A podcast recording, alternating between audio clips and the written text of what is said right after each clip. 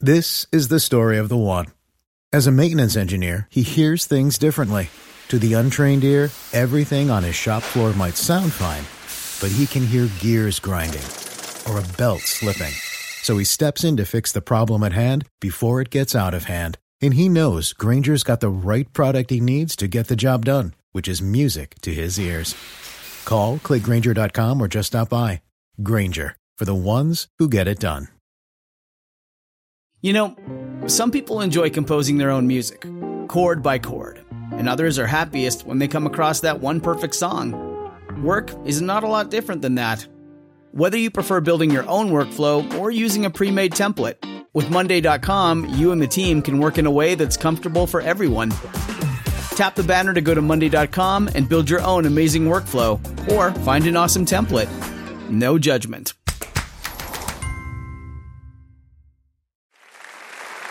The famous verse inscribed on a plaque at the base of the Statue of Liberty says, Give me your tired, your poor, your huddled masses yearning to be free.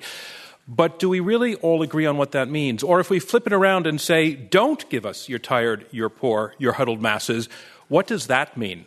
Well, that's what we are here to debate. This is another debate from Intelligence Squared US. I'm John Donvan of ABC News.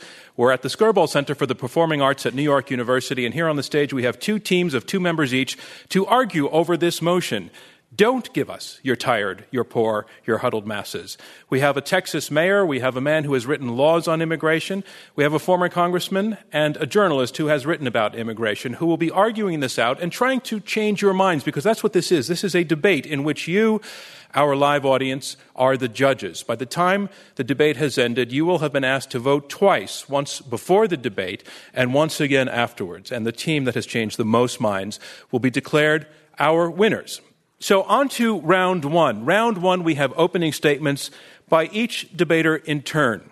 Speaking first for this motion, Tom Tancredo is a former uh, Colorado congressman who sought the 2008 Republican nomination for president to bring attention to the issue of illegal immigration. And while the language of this debate is, is a little bit spicy and to a degree metaphorical because we know that the side is not against all immigration, it's not that absolute. You did, did nevertheless sign up to argue for this side. That's right. Don't give us. And Tom, so in a sentence, why have you identified yourself so powerfully with this battle on Well, illegal immigration? Uh, frankly, I, you look at it and begin to think about the ramifications of, of immigration, both legal and illegal, and they are fascinating. It is really one of the most intellectually stimulating areas of public policy I think we can possibly Okay. talk about. We'll let you go. Ladies and gentlemen, Tom Tancredo. a great deal of mythology has built up around the Statue of Liberty, around uh, the Emma Lazarus poem, and a lot of that mythology, of course, is just that. It's mythology. But unfortunately, the whole idea of immigration has a sort of a nostalgic appeal to us, but we can't confuse that and develop true policy today based on mythology and, and you know some of the myths that we have to dispel i think tonight's a good place to do it is you know first of all the statue of liberty was not a gift from france that was designed to explore the wonderful idea of open immigration indeed it had nothing to do with immigration policy um, it had everything to do with extolling the virtues of a republic. In fact, the statue was called Liberty Enlightening the World. It was not called Liberty Inviting the World.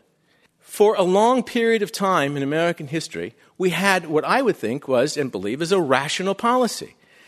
It was rational for us to bring in a lot of people, especially uh, during the heyday of American immigration, the 1890s, 1900s, a lot of people who were low skilled, low wage people. Why? Because, of course, we were building the Industrial Revolution here. They were fueling it.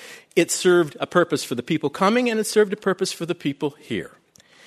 There, there is another myth I want to try to dispel quickly, and that is that immigration has always been sort of a straight line increase from the time America started and, you know, until today, that it's always just been going up. Absolutely untrue. We had periods of high immigration, we had periods of low immigration. And you know what happened during the periods of low immigration? People used that time to assimilate. We can have massive amount of, of immigration into this country as long as we have assimilation along with it. Because assimilation is not occurring. It's not occurring to the extent that we need it to in this country. We desperately need, perhaps more than any country in the world, we need things to hold us together, to think about as being Americans, to connect together, not pull us apart. And I'm afraid our immigration policy is doing just Thank that. Thank you, Tom Tancredo. Our motion is don't give us your tired, your poor, your huddled masses. And here to argue against the motion, I'd like to introduce Julian Castro. He is mayor of San Antonio, Texas. He is a superstar in his party. Uh, he is, was the youngest, at the time, the youngest member ever elected to the San Antonio Council, and is now the youngest mayor of a major U.S. city. Although, Julian, you know that if you stay in that job a lot longer, people are going to stop saying that. I'm already starting to get the gray hair. so. Ladies and gentlemen, Julian Castro. Thank you all very much. Thank you. The United States, of all of the countries in the world and all the countries throughout history, has defined itself as the nation that has taken in folks from around the world and allowed them to pursue their dreams, to reach their American dream, and to become someone from someone who was poor and huddled among masses to someone who is successful. And so it is that I believe we need to continue to welcome not only the wealthy, but the poor from other countries. We need to do that for several reasons. The first is that immigrants are vital to our national economy. Uh, immigrants actually uh, found companies at almost twice the rate of native born U.S. citizens. Companies founded by immigrants in the year between 1995 and 2005 actually created 450,000 jobs in the United States of America. In one single year, uh, they generated $52 billion in sales. Uh, in industries like uh, high technology and engineering, that the number of folks who start those companies is at 25% nationally, and in Silicon Valley, it's at 52.4%. And remember, it is a false distinction to think that the folks who found these companies start off as wealthy. Oftentimes they don't. And I believe that it is important for folks generally to assimilate. What we have seen is that from time to time, there has been this uh, very intense concern about balkanization. Uh, Benjamin Franklin famously said that we should rid Pennsylvania of the Germans in 1751. We had the Alien and Sedition Acts in 1798, the Chinese Exclusion Act. The reason that we have succeeded as a nation is that we have been able to overcome those impulses. And I believe that we need to continue to overcome those impulses for the future. Congressman Tancredo asked, What's going to keep us together? What's going to keep us together is what always has kept us together as a nation. The fact that people come here to work, they're entrepreneurial, they believe in democracy, they're people of good faith, they have the same values that have always made America great. And I hope will continue to do so if we can get the policy right. Julian Castro, Thank you. your time is up. Thank you very much. So, a reminder of where we are. We are halfway through the opening statements of this Intelligence Squared U.S. debate. I'm John Donvan of ABC News, and we have four debaters, two teams of two, fighting it out over this motion Don't give us your tired, your poor, your huddled masses. You have heard two of the opening statements, and now on to the third. I'd like to introduce Chris Kobach, who is Secretary of State for the state of Kansas and who also gets around the country quite a bit consulting uh, as a lawyer uh, for other states on immigration laws. Uh, he was the co author of Arizona's controversial SB 1070. You're also defending laws, no, hissing, please. Where you're also defending laws in, I believe, Missouri, Texas, where else? Um, Nebraska. Nebraska. Uh, Pennsylvania. Pennsylvania. Now, do people in Kansas take think you're not taking the Secretary of State thing that seriously if you're you're oh, getting I'm, around I'm, so much? I'm making plenty of noise there too. Okay, ladies and gentlemen, Chris Kobach.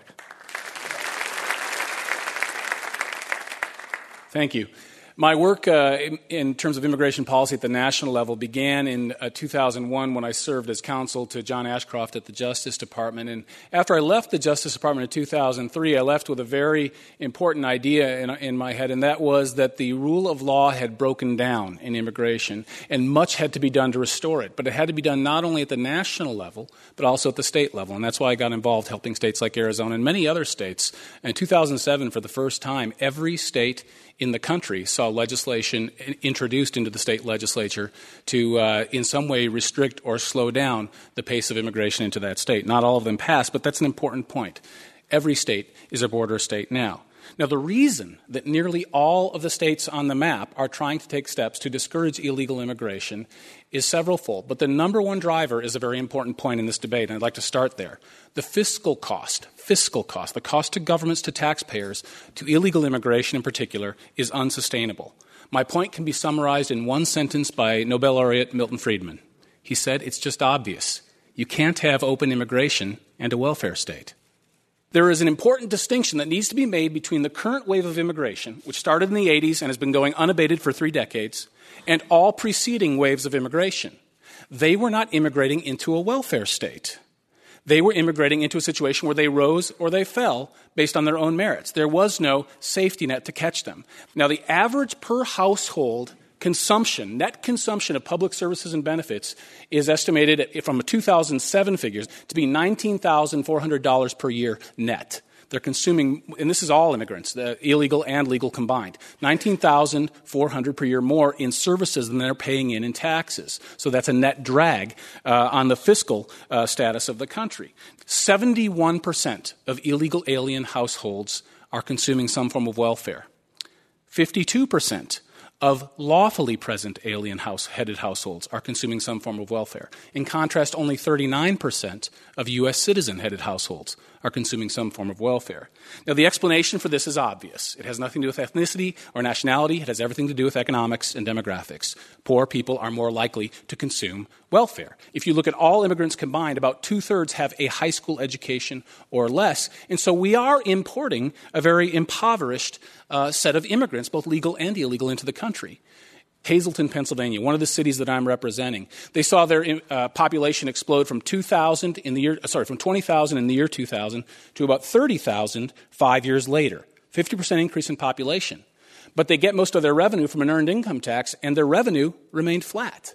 Population goes up 50%, no additional tax revenue. That was because most of the additional uh, people coming in were working at a meatpacking plant nearby, were illegal aliens, and they were either earning too little income to pay any taxes, or they were earning purely cash income, and the city wasn't getting any revenues. The same thing is happening at the national level. Or take it on the individual level. Look at the jobs. There are 14 million Americans out of work. A vast majority of the 11.3 illegal million illegal aliens have those jobs. About 7 million are in the workforce. Many states are realizing a simple truth. If you want to create a real job for a U.S. citizen tomorrow, deport an illegal alien today. It actually works. But of course, many of you are probably thinking, and I'm sure we'll hear from the other side, that those are jobs Americans won't do.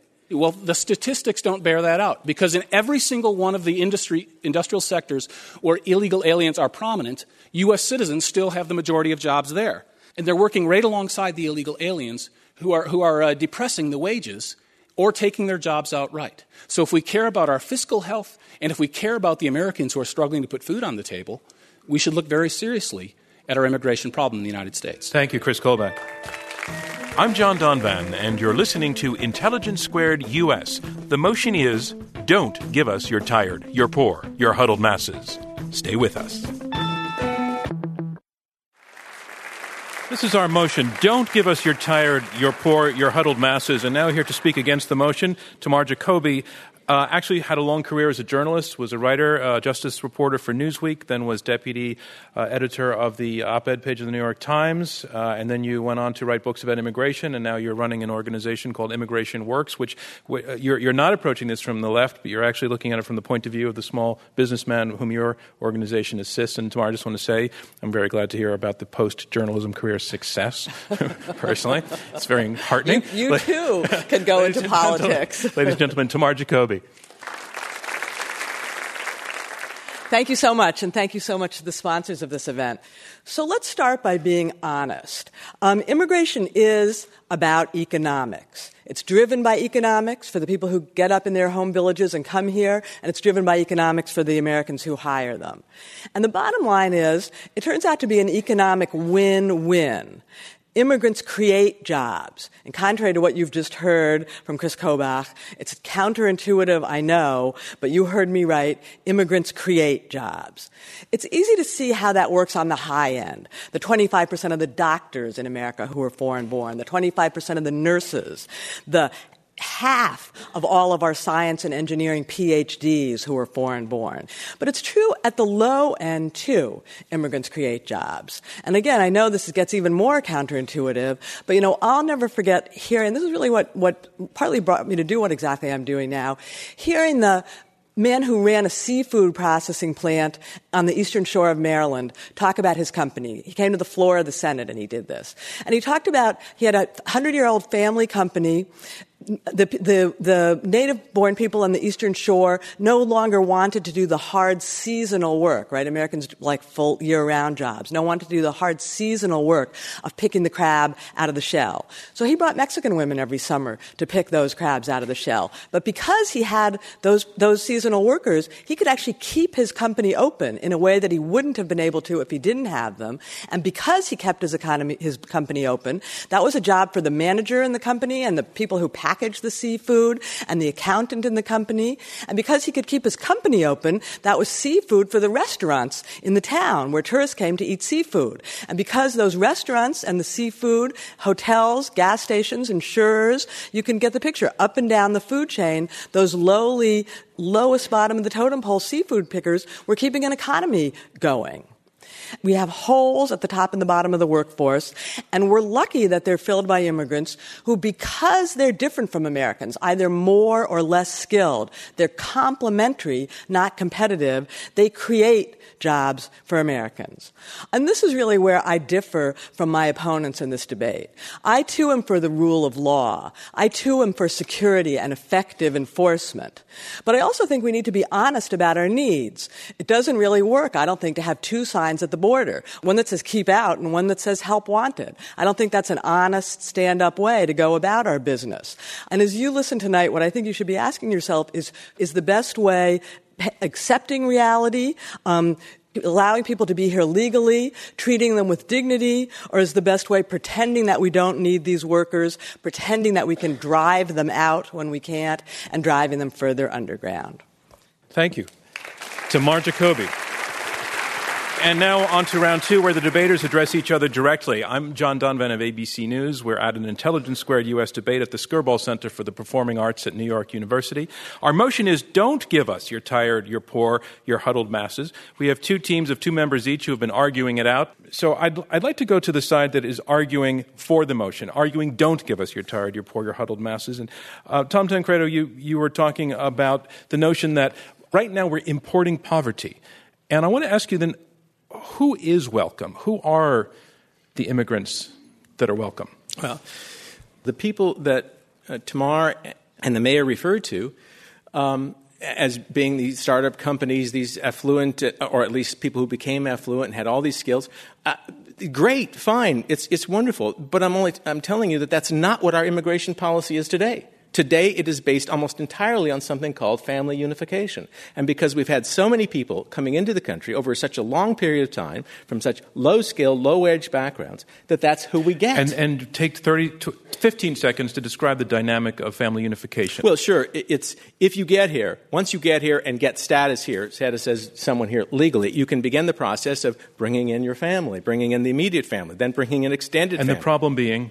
The problem being it's coming exactly from the same group of people, the same economic group especially, that is predominantly low skilled, low wage workers. When we have right now, um, at least, by the way, this is also legal, and I'm talking legal immigration as well. Let alone the people that are coming across the borders illegally. Not many of those people are there, you know, have these kinds of skills you're talking about that are so desperately okay, needed. Let, us hear the, a response from the other sure. side. Julian Castro, who is mayor of San Antonio. Thank you very much. Uh, first, uh, the argument is built on this idea again that that uh, immigrants, both legal and illegal, are somehow uh, soaking up uh, welfare payments and, and, other state subsidies, which is not borne out by the evidence. Uh, they do pay state income taxes and, in some cases, federal income taxes. They also pay sales taxes anytime they go and buy something. They pay hotel occupancy taxes every time they go into a motel or a hotel. They pay car rental taxes when they rent a car. They pay uh, all types of fees to the government that help the government run and also patronize businesses and spend their money. And they have a tremendous economic impact on every local community. In they fact, do. Let me ask Chris Kobach. That is true. An economic Tom, let me impact. bring in your, not let me bring in your partner, Chris Kobach. I just, yeah. I, Chris, bef- I just want you to respond to what we just heard because I think that's news to a lot of people. A long list of taxes in which, in fact, which the immigrants are paying. It true or not? It is true that uh, that aliens, legal and illegal, of course, pay sales taxes. They may indirectly pay property taxes. They may pay some income taxes if they're working under a false Social Security number. I'm talking about the illegal aliens here. Which, by the But way, they'll let- let never me be finish able to that. Let him claim. But the fiscal impact is undisputed. Now, there are some economic studies that look at the overall impact. You know, have you have we cheapened the price of some goods? Have we given some economic benefits? But if you narrow it to the fiscal impact, it is undisputed. Every single study in the last ten years, it shows statistically that they are consuming these fiscal co- the fiscal uh, uh, benefits. And if you just look at in terms of the benefit to us as taxpayers, we're losing on the Okay, deal. let's go Well, to so, Tamar I mean, again, it all just opponent. depends how you how you measure it and how you look at it. If you look at what most in- immigrants pay their taxes to the federal level because they have their income tax withheld from their paycheck. So if you look at the not just at the state level but the federal level as well, and you look over their whole lifetimes, they actually pay in about as much as they take out. Because what costs is health and education. Big No, the federal government's on. Own numbers say they're 10 billion What in the hole every year. is is health and education, but then they turn into earners and taxpayers. And so if you look over their whole lives and you look at the federal story as well, it's about an even even. Social Security, they pay in every year about $7 billion that they don't take out. You can argue with this with CIS and other studies, but the National Academy of Sciences shows that you're not correct, Tamar, when you suggest that this isn't a, a fiscal drain on this country. It most certainly is. That's not what It- that it is study it is found. it is a it is common sense. If you come here without a without a uh, an ability to provide a service that is well paid for, you are not going to be able to pay the income taxes you're talking about, but you are undeniably going to require the services, the services for your children, the children who are in the public school system, the services And, for I- the, and I consider the social educating services, the workforce social of the service benefits. future. I consider educating the workforce for the future not as a welfare benefit, but an investment in the Tamar, country. see- They stay. To, Tamar, sometime some time to your colleague Julian Castro. An investment. Well, Tom, okay, Tom, how about the Tom, I investment wanna in our bring prison Julian system? Castro. Well, uh, what Congressman Tancredo may remember as well is that in 2006, the Republican state comptroller of Texas did an analysis that said that uh, that analyzed how much revenue, state revenue, had been generated by illegal immigrants, and found it at 1.58 billion dollars, and said that 1.16 billion in state resources had been taken by illegal immigrants. And so this this idea that it is so clear cut across the country, that's not true. Moving on to a, a different part of this argument, and that's the assimilation argument. Your opponent's raising the concern that the wave of immigrants that we're talking about, for the most part, the poor immigrants and illegal immigrants as well, that they're not becoming, they're not really becoming part of the culture. They come to dip their toes and to remain speaking Spanish and to remain uh, with the dream of going back home ultimately, and not really buying in. Can you take that on? Sure. I'd say first uh, that it's been a common theme in American history this impulse to believe that anyone who is, who is other than the dominant majority is somehow going to poison the culture. You know, the idea is that you see a, a common trajectory, no matter whether it's the Germans that Benjamin Franklin was talking about, the Chinese that we tried to exclude, or today, the Hispanic culture. Right, but I, I think, Folks that, I embrace think your America. opponents are arguing that in s- several ways this time it's different. And I, I want to go back to Tom Tancredo on this issue of assimilation. It's- and why is it different? what happened in the past is that the, the numbers allowed for, and, and also the timeouts, allowed for an assimilation process. Even if people didn't want to, they were almost forced into it. In order to get ahead in the country, of course, there was the issue of, of, uh, of English. My grandparents, I can remember so distinctly. My grandmother uh, and grandfather, um, you know, our, uh, the backseat of the car, Sunday afternoon drive. Uh, after a couple hours, they, they were, had been together for probably long enough in that close a proximity, so they started to argue about things. And, and my grandfather would lapse into Italian, and my grandmother would yell at him, "Speak American, damn it!" And, and it was it was her purpose. And, and it was You're saying there's them, a critical mass. Forced, you're saying there's a critical mass in this case that makes it different. that makes it much more difficult. I- I difficult just want to to see what your, what your side, how what the other side responds are. to that. People in the second generation, um, even among poor Mex- children of poor Mexicans, everyone learns English. In the third generation, three quarters of the people can't speak Spanish anymore, can't speak to their grandmother. there, there's a tipping point. If the percentage of the uh, immigrant population is so high and is so disproportionately speaking one language or sharing one culture, then the pressure from the rest of us, the rest of the American society, on that group to assimilate is but Chris, lower. But Chris, the that's point that was just made by your hypothetical, and that's the point that was just made was, for example, a policy that you mentioned before of denying in-state tuition prices. Uh, pr- uh, price, uh, Which is- tuition which is- prices to immigrants actually uh, acts to, to, to stifle assimilation because No, it- those are going to be kids who won't be going to school. No, it actually acts to encourage people to leave and comply with the law and go home. That's the idea.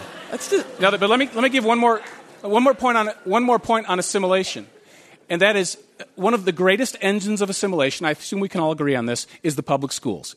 According to a study done at a high school in San Diego, I think in 2002 or 2003, after three years of high school, the proportion of students self-identifying themselves as Americans went down 50 percent.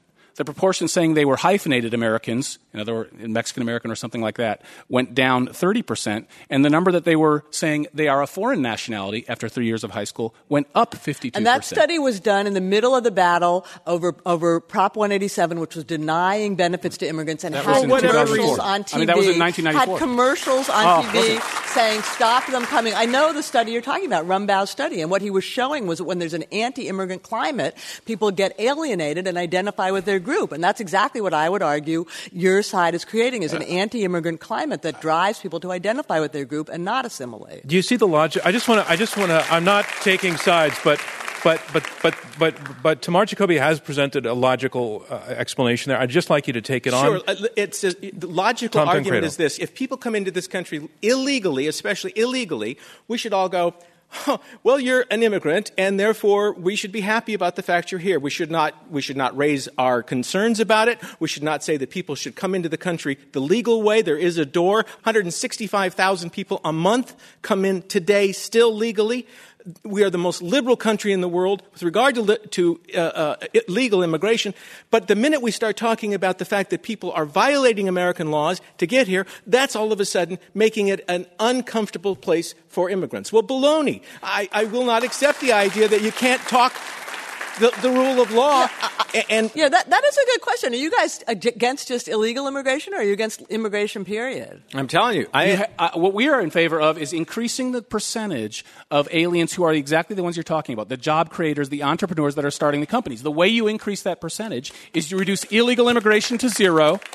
And you change our priorities about legal immigration, and you give higher preference to people who are skilled. and- and we can who- accept Well, the cream of the crop, Who, and we who's, should. and who's going to grow our food? And who's going to take care of our old people? And who's going to work in Uh, hospitals? well, the, the 14 million unemployed Americans would be a starter. and um, and Okay, I'd like to go to questions uh, from the audience, and uh, and this gentleman in uh, the front row in a blue shirt. Hi. Yeah, actually, the mayor of New York City, Michael Bloomberg, he's been talking a lot about um, an immigration policy that would allow a lot more individuals to come in from all different classes, but that would be focused on, you know, having these immigrants come in a little bit more quickly, a little bit easier, but they would agree to stay in cities that are necessarily in decline, like Detroit, for a period of two to three years or five years.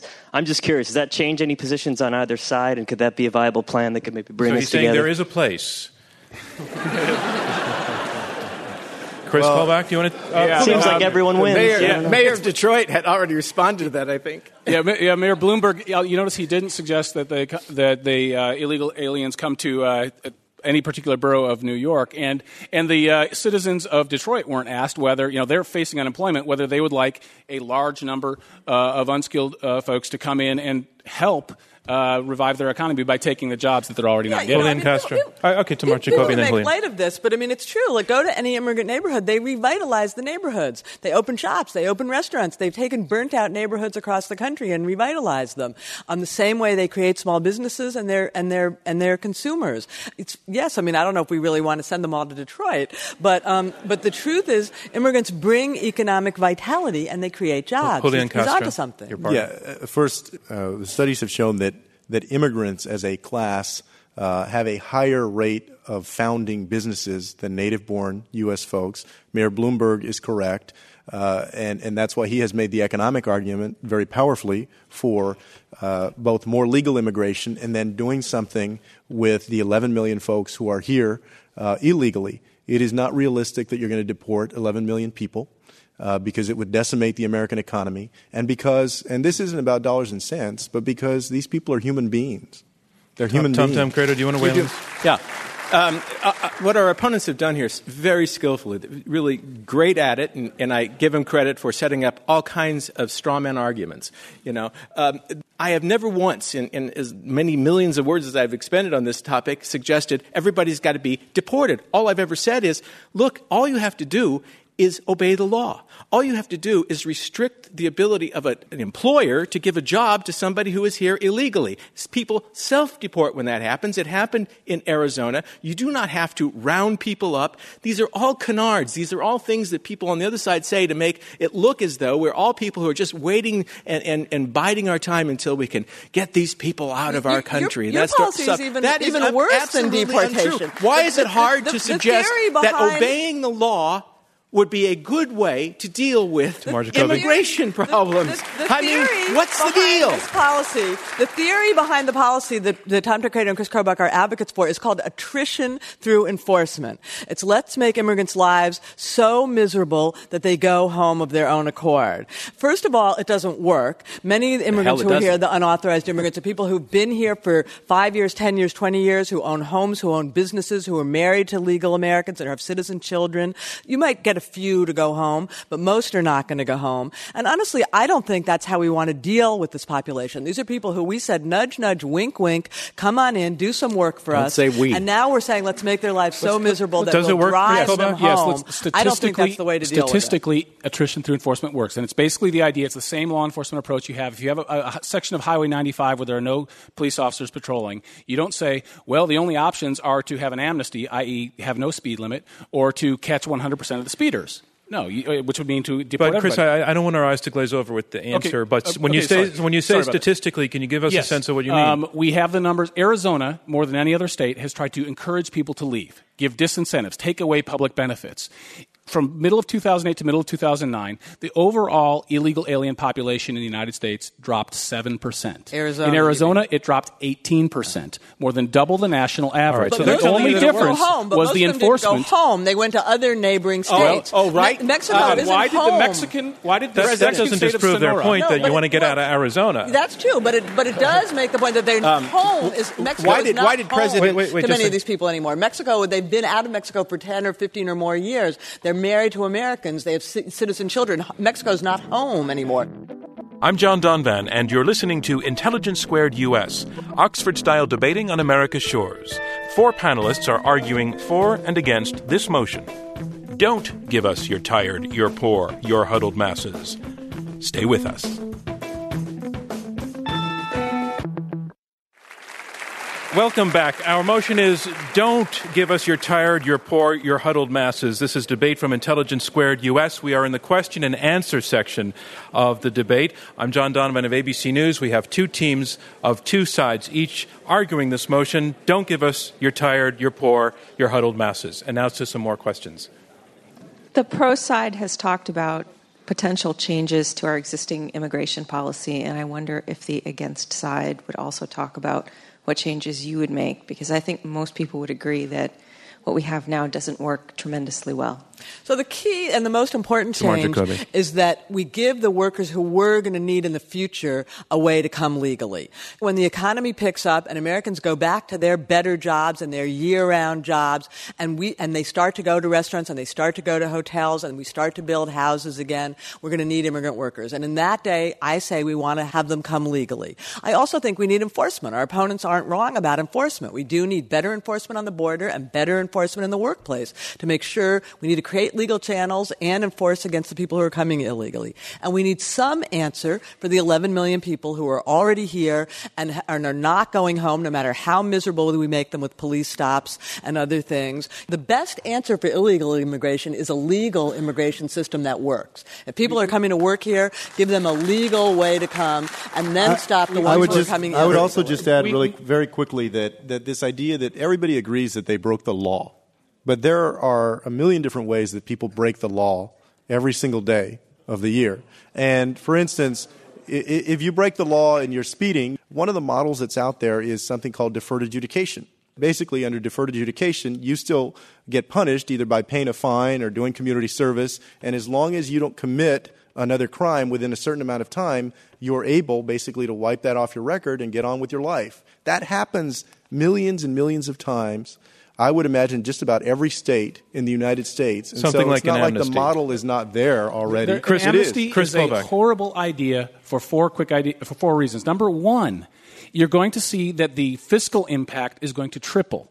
The $89.1 billion a year that we're losing fiscally is going to become 2.6 trillion over 10 years. That was according to the Robert Rector study in 2007. The reason is simple. Right now, illegal aliens get food stamps, Medicaid, free school lunches, K through 12 education. If they become legalized, then they get the big ones. Then they get Medicare and Social Security, and the price goes way, way up. Number two, it won't just be 11.3 million. The last time we had a major amnesty in 1986, according to the INS's own records, 398,000 illegal aliens quickly came across the border to falsely claim that they were already here and grab the amnesty.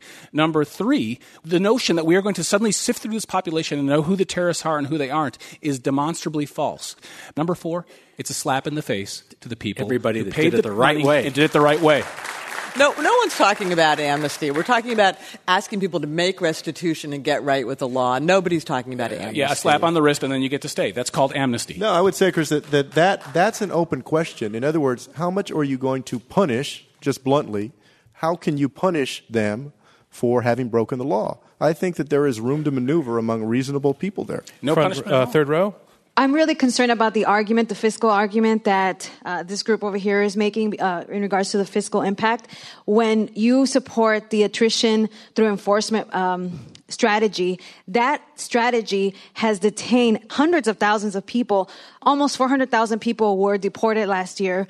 There's about 30,000 immigrants detained in facilities all across our country that is costing 1.7 billion dollars. There's 30,000. So, so you're, you're saying there's a cost to enforcement. There's enforcement. a cost. Chris Kobach. As a lawyer who's worked in this area, you're right. It's about 30,000 who are detained. Those are people in deportation proceedings. We call them removal proceedings. But that's a small percentage of the total number of people who are being removed from the country in in any given time. And the reason that 30,000 is actually too low is that if you do not detain an alien while he is in removal proceedings, and then the judge says at the end of the, uh, the immigration removal pre- hearing, you are deported, hands him a removal letter, 93% will abscond. They will leave. They will disobey the letter. And it's known among the immigration attorneys as a run letter. And so if you don't detain, they don't go. And if we believe that our courts have any meaning and are, are nothing, uh, nothing more than just a laughing stock, we have got to try to detain the ones that present the highest uh, uh, risk of leaving. But the, but the point is the whole system is broken. Gentleman in purple tie. Um, the uh, con side has both been saying that there's not enough legal immigration, but as been briefly mentioned, we do accept uh, one million permanent legal immigrants each year, and about and nearly a million uh, temporary workers, and that number has not gone down since the recession. So That's not. Jacoby says that you support. We don't need it now. So would you support a moratorium until the um, jobs go back up? And also, how many people, 15 million people, apply for the diversity lottery alone? So how many do you want in the country legally so each the year? point is that the market works really well to attract people. When times are good, the market attracts people, and when times are bad, people get the signal all the way to their villages in Mexico, and they don't come. Since the downturn, half as many people have been coming every year from Mexico. Half. We should be, be happy about that. that That's attrition by bad economy, though. Exactly. Yeah. We Yeah. should be happy and- that the market sends the signals. And Tom the Tancredo. system that I think we oh. should have is, is a, a way for when the market is good and attracting people, those people who are coming to work should be able to come legally. I don't Tom- think we Tom want people Tancredo. working here and uh, being. Tamara apparently agrees that jobs are the attraction. Without the jobs, they don't come. Without the jobs, they go back. Therefore, it's an enforcement issue. Something that's called, um, right now, it's a program that's voluntary. It should be mandatory. It's called E-Verify.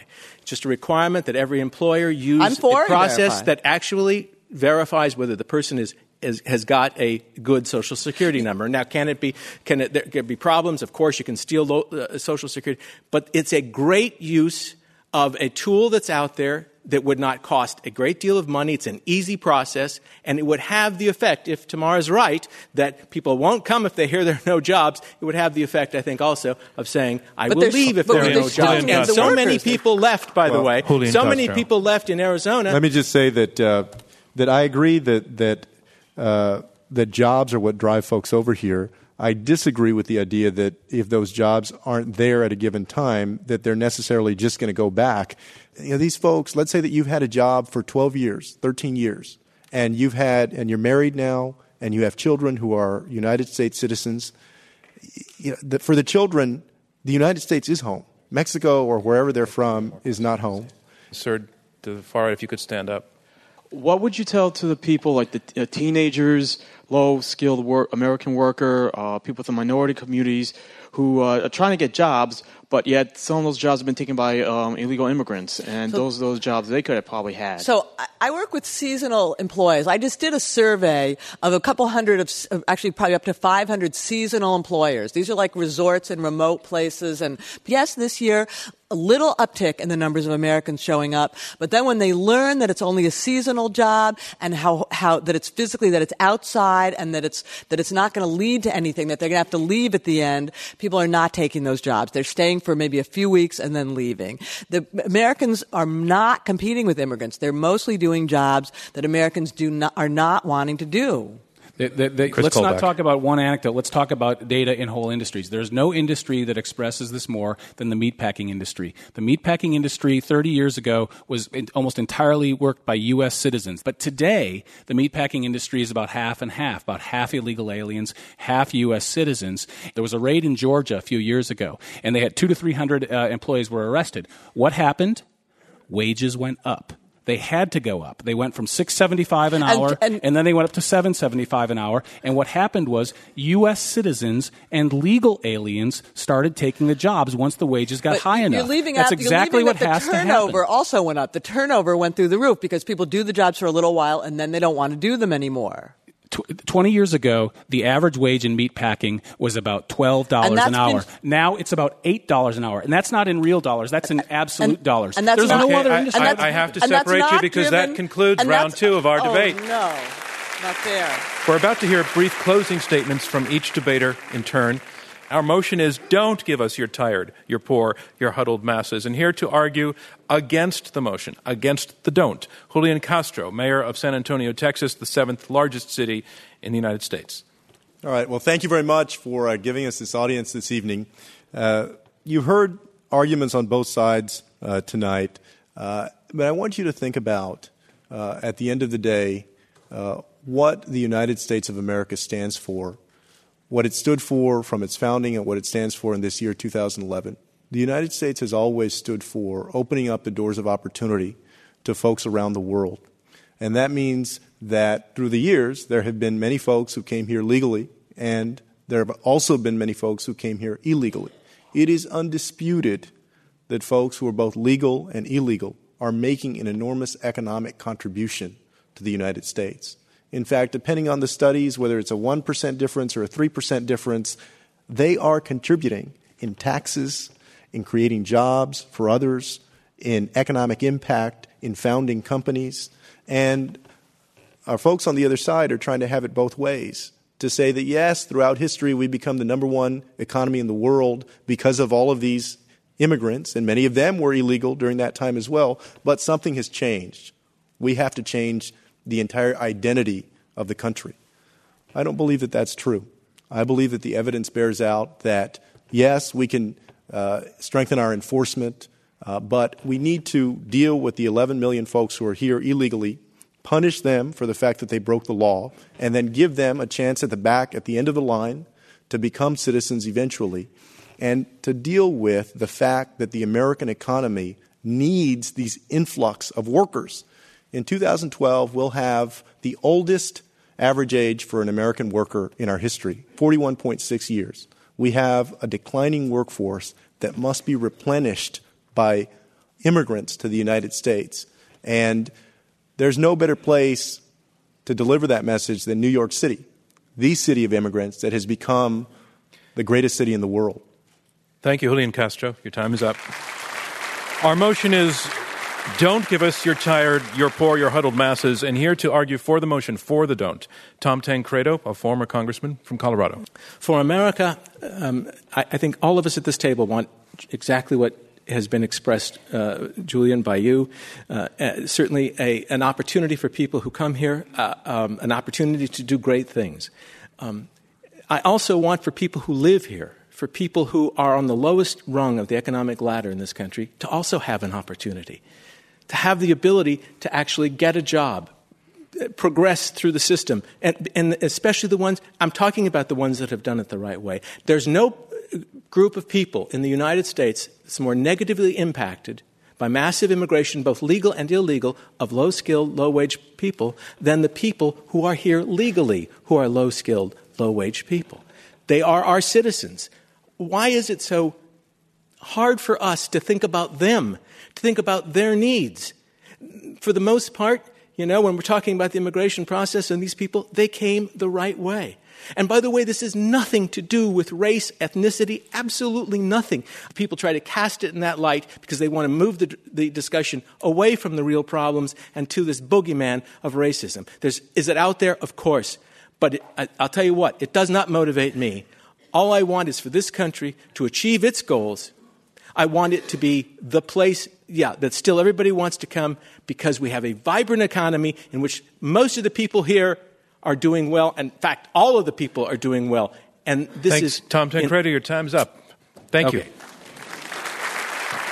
Our motion is don't give us your tired, your poor, your huddled masses. And here to argue against the motion, Tamar Jacoby, who is president and CEO of Immigration Works USA. Well, in closing, I would just like to sharpen the choice for you a little bit. I think what you've heard is we all agree that the immigration system we have isn't working, but we differ in a very sharp way about what the solution is. Our opponents say that the solution has one dimension. It's enforcement and enforcement only. We say that the solution has, has several dimensions. Yes, it's enforcement. Yes, it's security, but it's also a legal immigration system that works. The best antidote to illegal immigration is a legal immigration system that works. And the other place we disagree is we disagree over whether immigration and, and really the economy in America and American life is a zero sum game or not. Our opponents are saying they have a vision of America that leaves no room for people with energy and grit and entrepreneurialism who want to come here and make better lives for their families, but also make America a better place. Their vision leaves no room for, a, for hope and for an expansive America. Their vision is that there's never enough of anything and that it's a zero sum game. And our point is that that's just not true in America. Yes, we're in a hard time now, but that hard time is not going to last forever. Immigrants don't take jobs, they create them. Immigrants don't threaten us, they bring talent and vitality. American culture and society haven't lost their appeal. Immigrants are as drawn to them as ever, and immigrants are still, still integrating or assimilating every bit as fast as they did in the past. So I think the notion is exactly wrong. Shutting the gates now would be a disastrous policy. We need immigrants to create jobs and grow, and that need's only going to get stronger as the economy recovers. Just saying no isn't an answer. It's a fantasy, and it's an un-American fantasy at that. Thank you, Tamar Jacoby. Our motion is don't give us your tired, your poor, your huddled masses. And here to argue for the motion, Chris Kobach, Secretary of State of Kansas and co author of Arizona's SB 1070, Illegal Immigration Law. I just want to address a couple of loose ends quickly. Uh, Julian just mentioned this notion that if we had an amnesty, it would be just fine, it'd be fair because the illegal aliens would go to the end of the line. Legally speaking, that's impossible. When you have an amnesty, you immediately give lawful status to the people who are here. They have been automatically given what four to five million people are waiting for who are trying to do it the right way. There's no such thing as the end of the line. As soon as you grant an amnesty, the person is automatically at the front of the line. And then we heard from them earlier that we shouldn't have a policy that fluctuates, encourages uh, immigration in some years, it discourages it depending on the needs of the U.S. economy. It should be pretty much wide open all the time. No. That's exactly what we want. We want immigration policy that is legal and that meets the interests of the United States because we owe our highest duty to our own citizens. And finally, we talk, we hear about this point again and again, and, and they're encouraging this myth of, of, belief that there are jobs Americans won't do, and we have to bring them in for the lower end jobs because Americans won't do those jobs. Now, remember, I told you the statistics: Americans are doing those jobs, but there's a there's a a cultural problem with that argument too. It's encouraging high school kids today, many of whom have never pulled on the starter cord of a Briggs and Stratton lawnmower engine, to believe that certain jobs are beneath them. I would say that is un America. Our country was built on manual labor. Everybody going through a period in their life when they worked a job like that and then they moved on. Well, this attitude of let the immigrants do those jobs is a pernicious attitude in our society. And so I conclude. I conclude with this. Don't give us your tired and your poor because our tired and our poor American citizens who are disproportionately minority and who are, are out of work need those jobs. They need also the welfare state to survive. And those things are not going to happen if you grant a massive amnesty or you have unbridled illegal immigration continuing, which an amnesty would further. So let's look after our own tired and our own poor, and then look at immigration in terms of what serves our national interest. Thank you, Chris Kobach. And that concludes our closing statements. All right, so it's all in. I've been given the results. Remember, the team that changes the most minds is declared our victor. Our motion is don't give us your tired, your poor, your huddled masses. Here are the results. Before the debate, 16% were for the motion, 54% were against, and 30% undecided. After the debate, 35% are for the motion. That is up 19%. 52% are against, it's down 2%, and 13% undecided. The side for the motion carries the argument. Our congratulations to them. Don't give us your tired, your poor, your huddled masses has carried the day. Thank you from me, John Donvan, and Intelligence Squared US. This Intelligence Squared U.S. debate, presented by the Rosenkranz Foundation, was held at New York University's Skirball Center for the Performing Arts. Robert Rosenkranz is chairman. Dana Wolf is the executive producer. Maureen McMurray and Rob Christensen are the radio producers. Damon Whittemore is the audio engineer. And I'm your host, John Donvan. And become a fan of Intelligence Squared US on Facebook. Sign up and receive 15% off tickets to our live events. Just go to www.facebook.com forward slash think two twice. You can also follow us on Twitter at IQ2US. Intelligence Squared is distributed by NPR.